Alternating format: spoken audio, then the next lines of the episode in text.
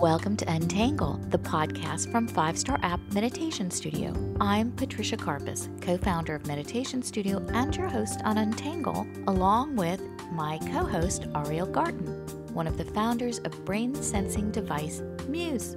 Join us each week as we introduce you to authors, experts, and thought leaders who share their stories on how meditation, mindfulness, and brain focused practices have the power to change our lives. Whether you're just learning to meditate or want to deepen your practice, Meditation Studio, with hundreds of guided meditations and over 50 amazing teachers, and Muse, which provides great feedback on your practice, are two awesome tools you'll want to have in your back pocket. Now, on to the interview. Today's guest is Michael J. Gelb. Michael is a New York Times bestselling author and one of the world's leading authorities on creative thinking and innovative leadership strategies. In this interview, we talked about his new book, The Art of Connection Seven Relationship Building Skills Every Leader Needs Now. He reminds us how important relationships are, and he shares why we all need to learn to listen more deeply, be more empathetic, judge a bit less, take things a little less personally, and even more thoughtfully choose who we spend our time with and how we spend our time. He's chock full of practical advice and tools that are pretty life changing. Now, here's Michael. Michael, thank you so much for being on Untangle today. We're so excited to have you. I am thrilled to be with you. Yay. So, you wrote a book called The Art of Connection, and it's about relationship building skills that you suggest every leader needs now. And I'm curious, why did you choose to write a book about relationships, and why is this so important for us? Well, I've written a number of other books about creativity and innovation. I wrote one called How to Think Like Leonardo da Vinci, and then another called Innovate Like Edison. Right. And yet another called Discover Your Genius, where I profiled 10 of the greatest geniuses who ever lived and how they can inspire all of us to develop our genius potentiality. And the genius thinking part is actually the easy part. The challenging part, once you have a fabulous, great, wonderful, brilliant idea, is how you're going to really apply it, how you're going to manifest it, how you're going to make it so. And that requires relationship. That requires connection. That requires working intelligently with others. So I thought it was time to put in one book the essence of everything I learned that's really important about how to build those relationships and nurture those connections so that you can make your genius dreams come true. And beyond that, just intrinsically, it turns out that the sense of connectedness with others is the greatest element in a happy, fulfilling, long and beautiful life. So that's why. yeah. Well, that's a good reason, right? And then you talk about meaningful relationships and how they come from these kind of real and I must say precious interactions that we have with one another and that we can solve the toughest problems and that these are the keys to really, really deepening our relationships. Can you talk a little bit about that, just how you think about that? Sure. Well, I made up a Latin motto because I think it helps if something's really, you want to emphasize something, put it in Latin. So that's great. The, the motto is conjungere ad solvendum, and it means connect before solving. And this is a principle that actually emerged out of psychotherapy. The great pioneer of client centered therapy, Carl Rogers, recognized that if he could just connect with his patients, if he could give them a sense of what he called unconditional positive regard, that they were just seen and appreciated and loved for being who they were without any attempt to try to change or fix them, that as if by magic, the process of simply connecting with them in this fully present, loving, and accepting way seemed to create the context that allowed them to heal, that allowed them to begin solving what seemed in many cases to be intractable problems. And I've observed that the same phenomena is true if one is facilitating a problem solving session in a big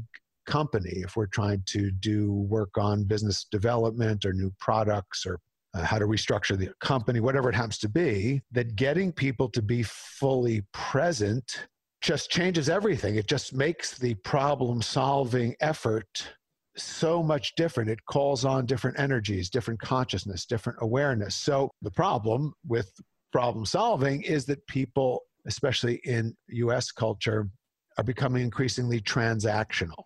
They're focusing on getting it done, on doing the deal, on the business, on the external phenomenon, and losing touch with the human factor. This is timeless wisdom, but it feels particularly timely now. Right. I really like what you mentioned about Carl Rogers and this sort of unconditional positive regard, because to me, that sounds like, and this we know for sure, that people have a need to be heard and listened to. And I think what you're saying is that if we connect with someone, if we listen to what they have to say, everything after that becomes much simpler. So that when you're solving a problem, everyone's present to solving that problem because they're not stuck in their emotional muck. Yes, and if you frame it that way, it's just common sense. It makes right. sense. right. It wouldn't make sense. Whatever your intention was, hopefully you have the highest intention for creating the greatest good for all of the stakeholders and whatever the venture is. But even if you were wanting to uh, exploit them and take advantage of them, either way, it would make sense to be quiet and listen first. Having said that, what Rogers realized is it wasn't just a strategic exercise, mm. question of bringing a heart quality of compassion. And it's fascinating that this was followed up with this study of different systems of psychotherapy mm. to find out which one was most efficacious. And they looked at cognitive therapy and gestalt therapy and psychoanalysis. And first of all, they found that whatever the modality of therapy, about a third of the patients seemed to pretty much stay the same. About a third actually got worse, and a third got better. So they said, okay, there doesn't seem to be any particular difference on these modalities of therapy. But if we look at the patients who improved, is there any commonality that those patients experience that we can correlate with their improvement? And there was it was what the researchers referred to as accurate empathy. In other words, whatever the modality, the therapist working with the people who actually improved was able to tune into them in an accurate way so that they felt, yes, you really understand and seem to care about what it is that troubles me. So that's what a wonderful secret for all of us in our everyday relationships with everyone we meet, and especially if you're in any kind of leadership position, this seems to me a core essential, which is why I emphasized it in the art of connection. So, what's curious to me though is that you mentioned the strategic quality versus a heart intention. I think it's hard for people that haven't gotten to a place of maybe learning how to be more empathetic or compassionate to make it more heart focused than strategic. And do you find that when you're training leaders, they feel like, okay, how do I get this done? Versus yes. what's real and true and authentic. Because I think people really do, to your point, I think they really do feel that the realness versus how you're playing the game. Yes. I have to deal with people viewing my attempt to teach them this timeless wisdom and awaken their consciousness and their compassion and their sense of the interconnectedness of all of creation. And they want that in a transactional, how fast can you give that to me? Right, right. yes. Just, is there an app for that? So this is part of the challenge. But the good news is that when I get them in the room, what I discover, and this always delights me, is that even people who we think there's just no hope and it seems that they're purely transactional and they're just viewing the world and therefore obviously themselves as objects and they're completely mission driven and focused on measurable results and metrics. And as one of my clients recently said to me when he had to postpone our meeting, he said, I'm slammed with deliverables. Right, right, of course. And yet, that client, we found time. I went in and did a Qigong seminar for his department. And shifted their energy. And I find there's a yearning more than ever to access and connect with the soul and then find a way to link that richer, deeper, fuller, timeless quality with the execution of everything that's on your to-do list. I'm really I'm devoted to helping my clients find that integration and the biggest block for a lot of them is they just didn't know it was possible. They don't know. They're not aware that they can actually be more successful over time by accessing this element of their inner life. And once that starts to dawn on them, it's transformational and it keeps inspiring me. That you know, I love what I do yeah. more than ever. And I've been doing this only for 38 years. I'm really curious about the seven methods. You make this really tangible in your book. There are seven things that we need to do to optimize our professional and personal lives. And these are the keys to really enriching our relationships. And I am curious. So, like, as we go through each of these, I'm really curious if people are more excited about doing this when they realize it can help their personal lives in addition to their professional lives. So let's sort of weave that in as well. That's the other major point I try to make in both the introduction to the book and also when I'm setting the context for going through the seven leadership skills is to shift out of what I think is an outdated notion of they used to call it work life balance. Right. You know, if you think your work isn't your life, that's an issue because you're going to be spending most of my clients are spending a good part of their life in the workplace mm-hmm. or focusing on what they call their work.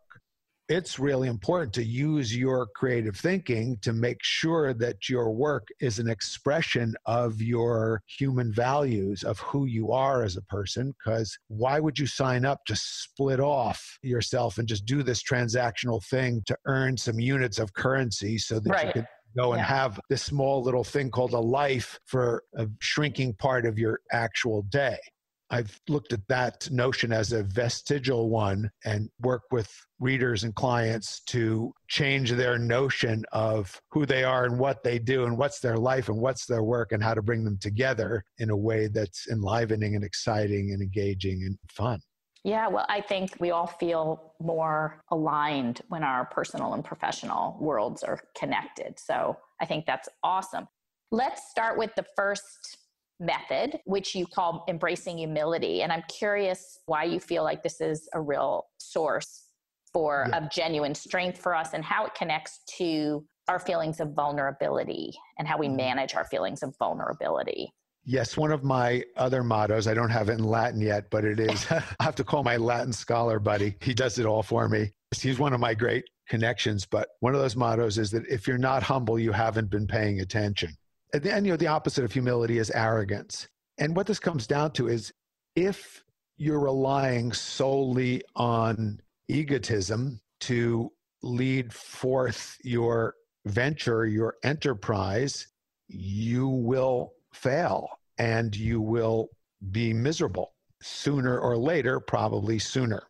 Moreover, and just in simple terms, especially in the world today, I think it's always been true, but now that people have more of a sense of what's possible, no one wants to work with an arrogant person.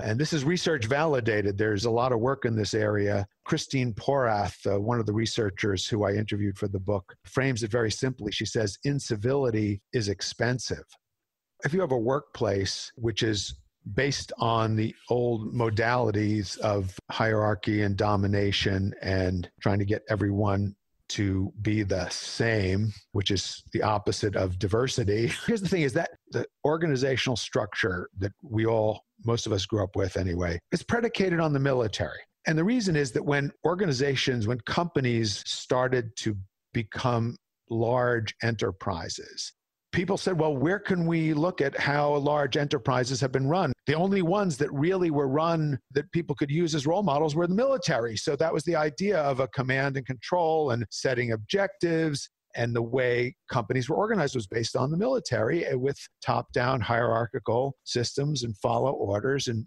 I say jump, you say how high. And that worked for a while, but even the military has changed that dramatically. So you've got to collaborate. You've got to get information from different sources. You can't afford to have people working on your team who you're not inviting to use all of their talents and skills. And what this does when you invite them to use their talents and skills, it creates engagement. They used to call that employee satisfaction. Now it's called engagement, but it mm-hmm. correlates with the making your organization a great place to work and having people want to be there. Your next method is similar in a way because you talk about how we use our emotions to bring out the best in others and that emotions are contagious. And how do we kind of inspire trust and creativity with people? And is that part of what you're saying that links back to humility that we need to engage people with what's real in them, but also what's real in ourselves? Well, it's just really simply that emotions are contagious, mm-hmm. for better or worse you got to be careful about what you're going to catch and what you're going to spread.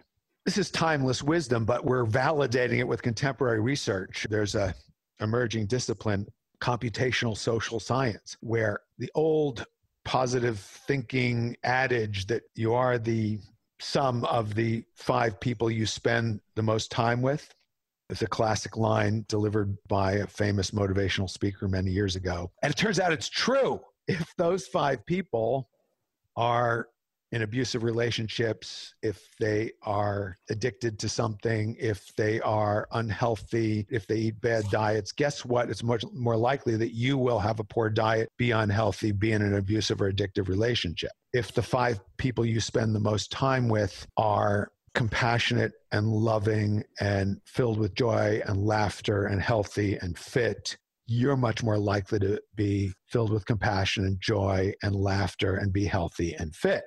The implications are immediate and obvious. First of all, to the extent that it's possible, you want to curate your life so that you surround yourself with people who are inspiring and uplifting. But then recognize that you are either inspiring and uplifting other people with everything you do and say, or you're having the opposite effect. So then the other advantage we have in the world today is that we can look at the influences that we bring into our mind and heart, we can look at what we follow on our various social media. We can mm-hmm. be very careful about what we watch on YouTube or other modalities. So I'm either expanding my mind with some amazing insight on science or I'm focusing on the wisdom of some of the greatest geniuses who've ever walked the earth. So that's great to curate our life so we surround ourselves with uplifting people and uplifting media. But how do we shift our unconscious patterns? I know this is the next mm-hmm. method, but how do we change really so that we can get past judgment, the judginess that we all have, or yeah. not taking things personally, as you suggest? How do we mm-hmm. do this? First, it really is acceptance. It's being fully present with yourself and not judging yourself for the fact that you judge everything right? When, uh-huh. I, when I first started i went to my first meditation class when i was 19 and we learned this thing about non-judgmental awareness. It was the first lesson i think in my first meditation class. They said learn to look at things the way they are and let go of your opinion about everything. And i just noticed that i had an opinion about everything instantaneously. Yeah. And then because I was an earnest student of meditation, I was really down on myself for being so judgmental. I use my non judgmental awareness. But the first thing is to learn to laugh at yourself and be compassionate towards yourself in that regard. Because guess what? That tendency to judge everything is hardwired into the brain, and it's a survival mechanism our first programming is to survive. So if it's good for me, I like it. If it's bad for me, I don't like it. And that is the default setting of the human mind is me want, me not want, friend or mm-hmm. foe. Once you recognize this, it's very liberating because you sort of notice that there's this constant commentary that's going to continue and your awareness can now watch it and be free from it without having it drive you. It's a shift of awareness. You accept it, you see it, and you recognize then that it doesn't have to drive your decisions, your choices, or your actions. That is why I call it it's the first liberation. And then it leads to the second liberation, which is the freedom from taking everything personally. Mm-hmm. Again, this is ancient wisdom, but we are all subject to taking everything personally. It's the challenge of being in a body or seeming so that it seems like it's personal. And self compassion, self empathy, and humor. And the question is, how might I respond to this situation if I did not take it personally? If you knew that somebody was doing the obnoxious, something you've deemed as obnoxious, as something that you don't like, something that gets on your nerves, if you discovered that the reason they were doing it was because they had a brain tumor and the tumor was pressing on the part of their brain that immediately caused them to act that way and that they had no control over it and it obviously had nothing it was just purely a function of this brain disorder that the person had once you think that way immediately you don't take it personally and you'd be compassionate. Yeah. And number three is obviously avoid whining complaining and commiserating. Yeah. Uh, this is faux connection. It's a fake way of connecting yeah. because oh well we're going to bond with other people by they'll tell us how miserable they are and we'll say oh yeah i'm really miserable too. And see we're all together because we're all miserable so that's how we connect. And it's just because we don't know better but then you're just depressing each other's immune system and uh, demobilizing your creative resources for actually dealing with whatever you need to deal with. So once again just learn to watch this with a certain degree of compassion and amusement and then you can make another choice and do you teach meditation and mindfulness practices in your workshops? And do you have your own practice that helps you focus on loving kindness and self compassion and some of these other tools that you are referencing? I wove this throughout the book, throughout the art of connection. connection. Yeah. It's more than ever before, we need to have a practice. We all need all the help we can get so I try to offer lots of different options and ways in. We call it meditation or we qigong or whatever practice we use. The way I think about it is there's always this broadcast. Your antenna has static. So if we just clear the static, you're getting the divine broadcast and we're just tuning you up. So a lot of ways to tune people up. And yeah, I practice them and teach them. And it's the heart and the core of everything that I do. I, I want to kind of quickly go through the last four methods are transcend fixation, which is focusing on kind of what limits us. And then you talk about balancing energy exchange. What does that mean in a relationship? Are you a giver or a taker? And then one I really, really love is be a rare listener. And I really want you to talk about that. And then the last one is really about approaching conflict, which I think is essential and i know you do too you know how do we turn the friction that we have with people into creativity? And so can you just hit on a few really key points that you think are important for us to take away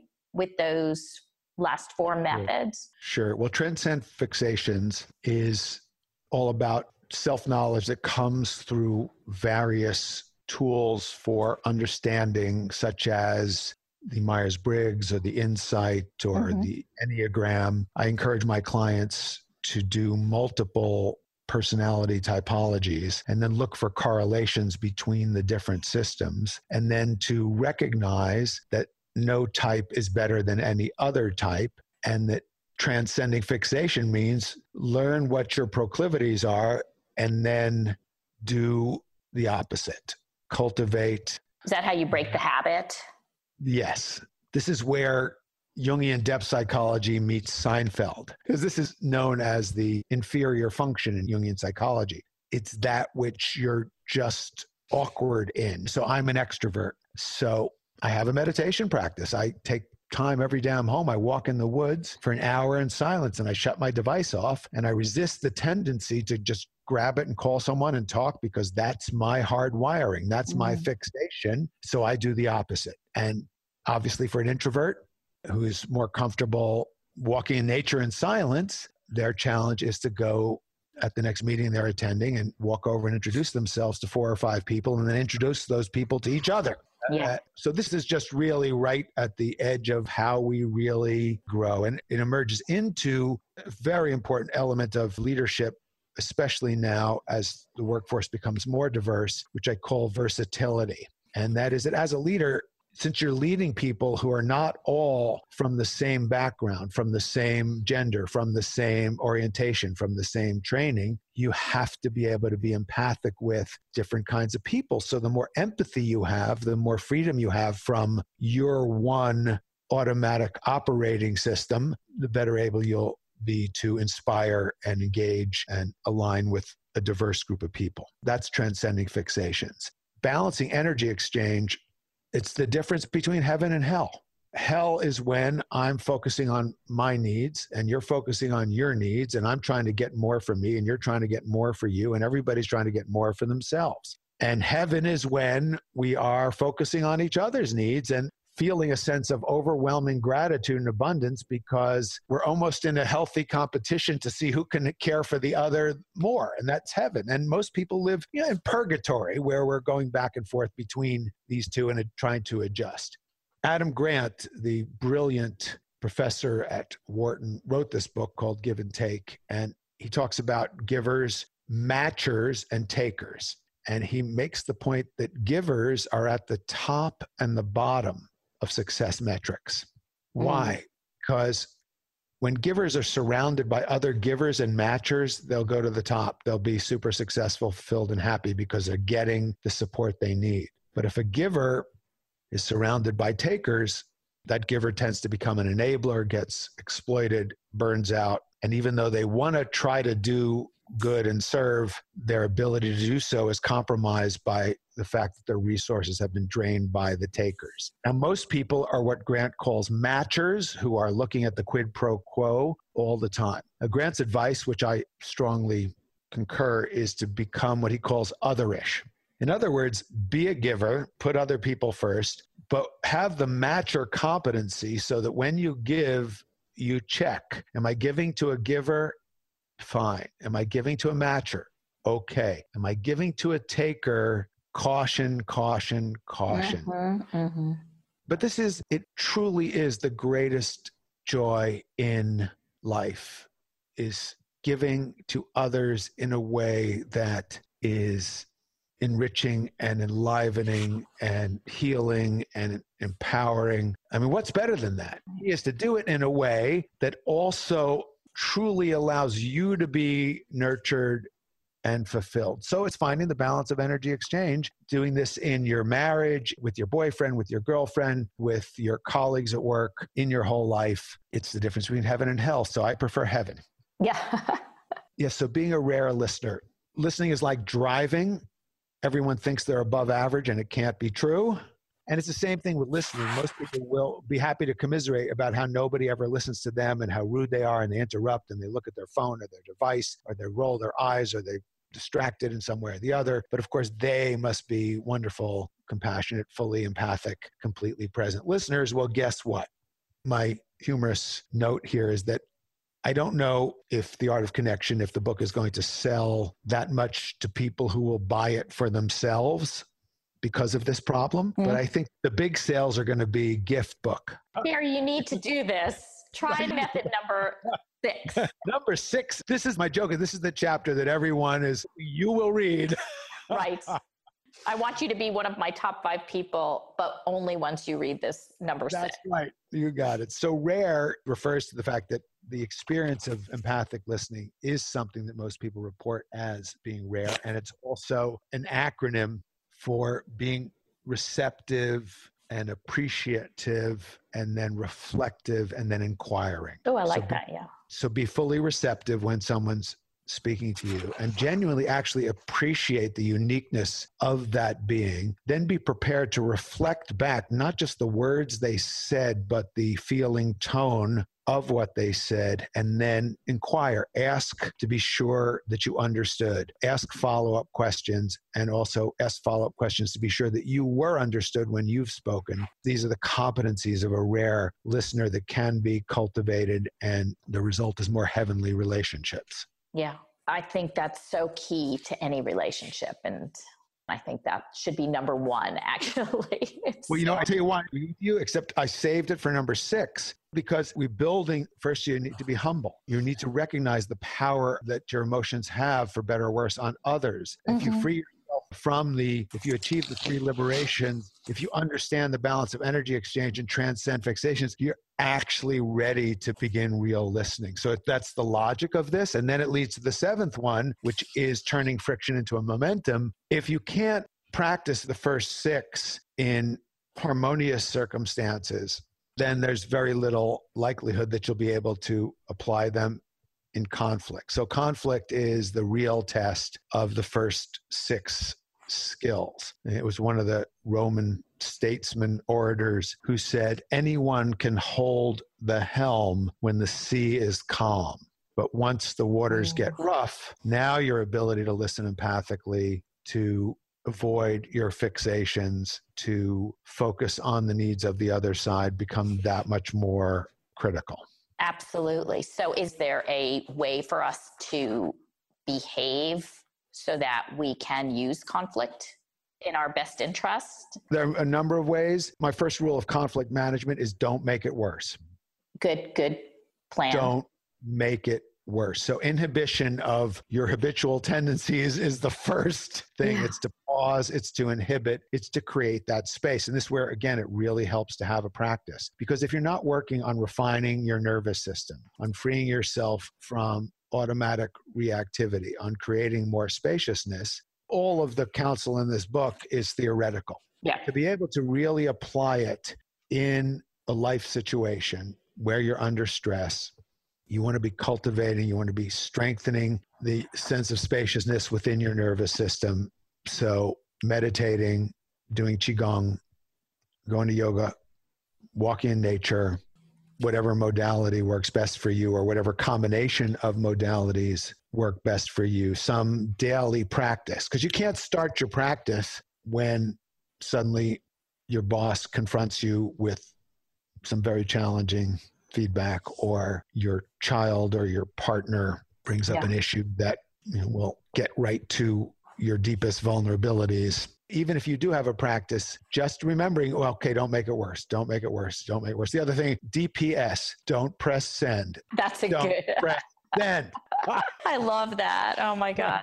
That is great. Don't press send even in your voice, whether you're on email or in a That's conversation. Right. That's right use your judgment there, your judgment that you've learned through reading your book. So I know we could go on forever, and I hope you'll come back because I do think that there's more here. I certainly have more questions, but I think people will need to run out and get the book, The Art of Connection, because there are so many amazing nuggets for how we can sort of improve and repair relationships both at home and at work. So I'm really grateful that you wrote this book and that you were able to share some of the nuggets today with us. It's my pleasure. Wonderful to connect with you. Yeah. Thank you. For more information on Michael, check out his website at michaelgelb.com. And his books are available at all major booksellers. If you have feedback or suggestions for guests, email us at patricia at meditationstudioapp.com. And don't forget to download Meditation Studio in the App Store. We'll see you next time.